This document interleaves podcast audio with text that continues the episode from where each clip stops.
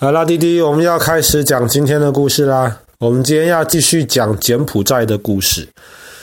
那柬埔寨的首都在哪里？那爸爸今天问哥哥，哥哥好像稍微有一点点印象。柬埔寨的首都叫金边。那其实我们昨天讲到吴哥窟的时候，讲到那个吴哥城，大吴哥的那个部分，也讲到吴哥其实本来是柬埔寨这个高棉帝国的首都。那么后来呢，因为被泰国人攻打下来了，他们就把首都搬到金边这个地方去。那么金边这个城市的名字其实很有意思，它本来的意思不叫金边，它叫做边山。那么边是一是一个人的名字，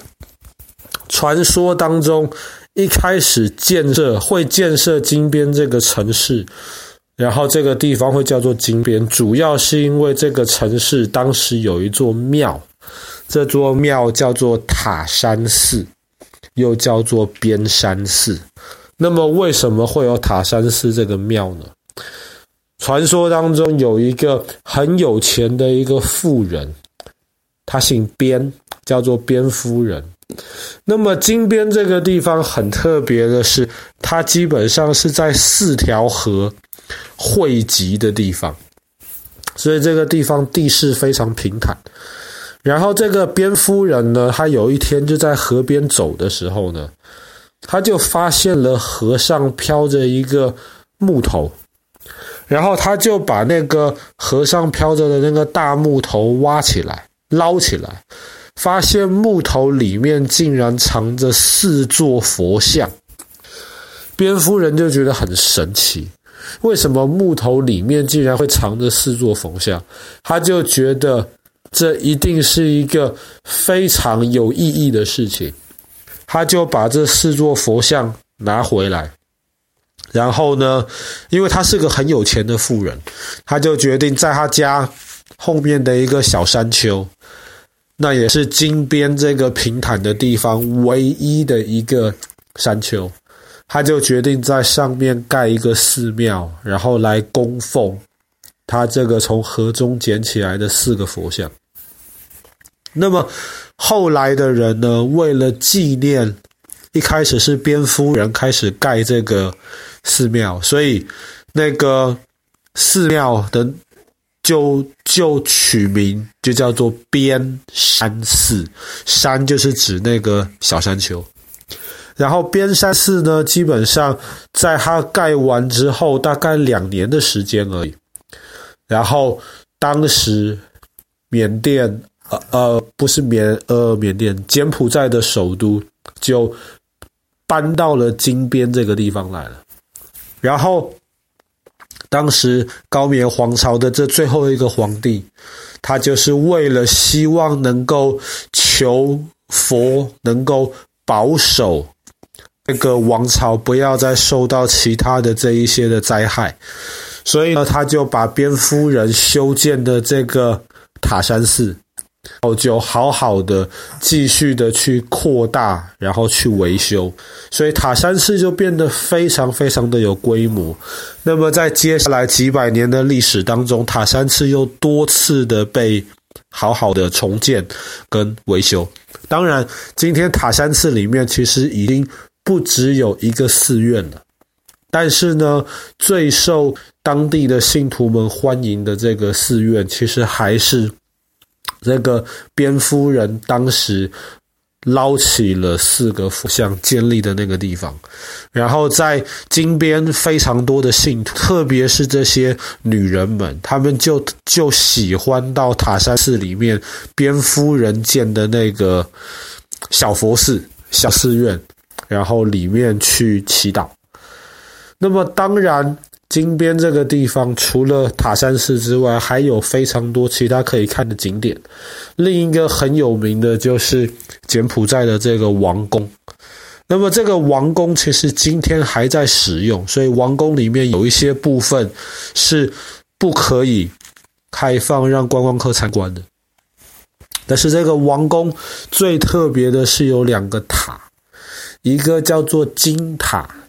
这个金塔呢看起来就是这样子亮晶晶的，黄呃黄金的非常灿烂。然后金塔盖的这个地方主要就是这个国王他每天要办公，要要要处理一些非常重要的这些国家大事或是国家庆典的时候，所以金塔盖的地方其实有一点像中国紫禁城的这个太和殿，但是银塔其实比金塔要更有名，也更吸引人注意。然后建造银塔的这个地方呢，是王宫里面这个皇室的这个私人的寺庙。然后银塔基本上是整个王宫里面最容易看得到，然后也最受观光客瞩目的地方。但是金边这个城市呢，其实自从建成了之后，它的命运一直不是很顺利。那么在历史上面，其实柬埔寨的首都又曾经迁出了，离开了金边，那么是到后来才又搬回到金边里面来。那么金边遭受到最大的破坏，大概就是在越战开始之后。当时呢，不管是北越还是南越，很多老百姓都逃到金边这个地方来避难，所以在那个时候，金边忽然塞进了非常非常多的难民。后来在越战结束之后一段时间，柬埔寨自己内部又发生了一些政治的一些斗争，所以后来出现了一群人，他们称呼自己叫做红色高棉。红色高棉呢，其实当时就是柬埔寨的共产党。红色高棉当时夺取了政权之后，就在金边其实实行了很多非常可怕的事情。之所以称为可怕，是因为红色高棉它有非常非常强烈而且奇怪的一些想法。比方说好了，那我们知道社会上面虽然有时候爸爸不喜欢承认，但是社会上面其实确实有不同阶级的。那么有一些人，比方说他可能啊、呃、有很好的工作，他可能是医生啊，可能是律师啊，可能是工程师啊，然后他有很高的收入，然后社会上面也是很多人会很羡慕他们的职业。但有一些人工作一样的努力，但是可能他们工作的性质让他们没有那么高的收入，然后社会上面也不容易被人家注视。还有一些人，比方说像农夫们，他们的工作非常非常重要，他们提供我们每天需要的这些饮食。可是现在绝大多数的人其实都觉得去当农夫是一个非常辛苦又没有太多好处的工作，所以社会上面其实是有不同的这些阶级。但是红色高棉很奇怪，他们当时就要求强迫我们要改变这个柬埔寨的社会，他们要把这一切的这个阶级都去掉。要怎么去掉呢？他们用的方法就是把全部的人都变成农夫。当时红色高棉占领了金边之后，他们就说，哎呀，美国人的这些轰炸机要来轰炸金边了，三天之后美国人要过来了，该怎么办呢？那么住在城市里面的这些老百姓，你们要赶快逃离金边，然后不需要带任何的钱，你们只是逃，三天之后美国人轰炸完就回来了。那金边的老百姓一方面有些人相信了，有一些人也受到这个红色高棉的这个压力，他们就逃跑了。可是当他们离开金边之后，他们发现根本没有什么美国人飞机的轰炸，他们直接被红色高棉全部带到农村里面去，强迫他们开始学习做农夫。那么学习做农夫其实也没有什么本质上的问题，但是这样子透过这样子的方式呢，他们就把这些原来金边城市里面的人的钱财全部都搜刮走，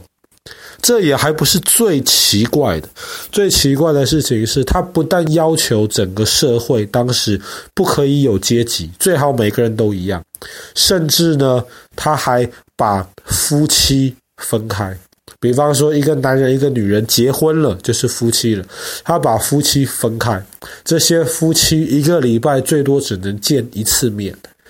就要把家庭也拆散。任何有宗教信仰的人，不管你是信佛教、基督教或是伊斯兰教都好，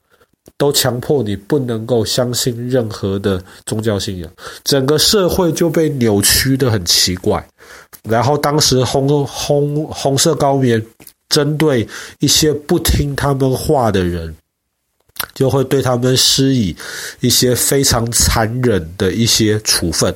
所以今天在金边其实看得到很多当时红色高棉处处理这一些不听话人的一些遗迹，比方说几个很有名的监狱，还有太多其实不适合小孩子听，爸爸今天就不在这边讲。好啦，那么我们今天的故事就先讲到这边。柬埔寨的首都金边。